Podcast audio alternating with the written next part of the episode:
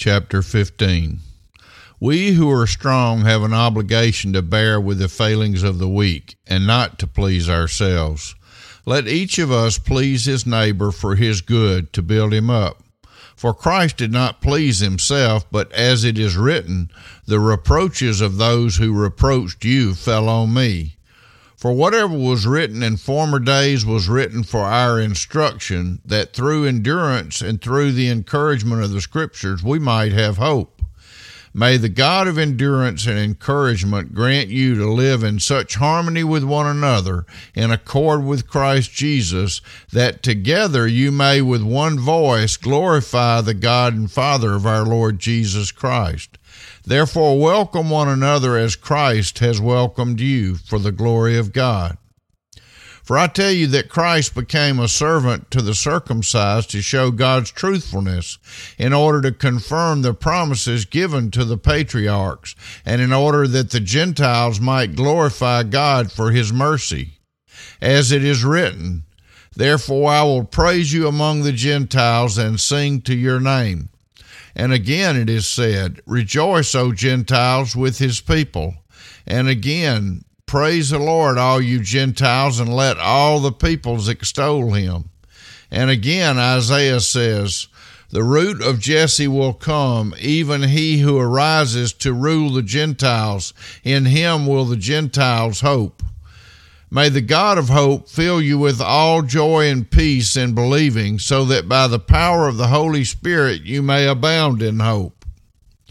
I myself am satisfied about you, my brothers, that you yourselves are full of goodness, filled with all knowledge, and able to instruct one another. But on some points I have written to you very boldly by way of reminder because of the grace given me by God to be a minister of Christ Jesus to the Gentiles in the priestly service of the gospel of God, so that the offering of the Gentiles may be acceptable, sanctified by the Holy Spirit. In Christ Jesus, then, I have reason to be proud of my work for God. For I will not venture to speak of anything except what Christ has accomplished through me to bring the Gentiles to obedience by word and deed, by the power of signs and wonders, by the power of the Spirit of God, so that from Jerusalem and all the way around to Illyricum I have fulfilled the ministry of the gospel of Christ.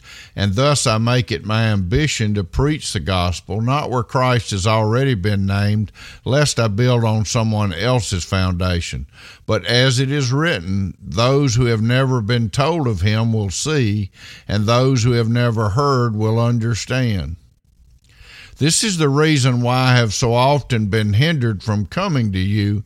But now, since I no longer have any room for work in these regions, and since I have longed for many years to come to you, I hope to see you in passing as I go to Spain, and to be helped on my journey there by you, once I have enjoyed your company for a while.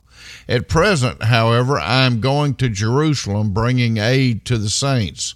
For Macedonia and Achaia have been pleased to make some contribution for the poor among the saints at Jerusalem. For they were pleased to do it, and indeed they owe it to them. For if the Gentiles have come to share in their spiritual blessings, they ought also to be of service to them in material blessings. When therefore I have completed this and have delivered to them what has been collected, I will leave for Spain by way of you. I know that when I come to you, I will come in the fullness of the blessing of Christ.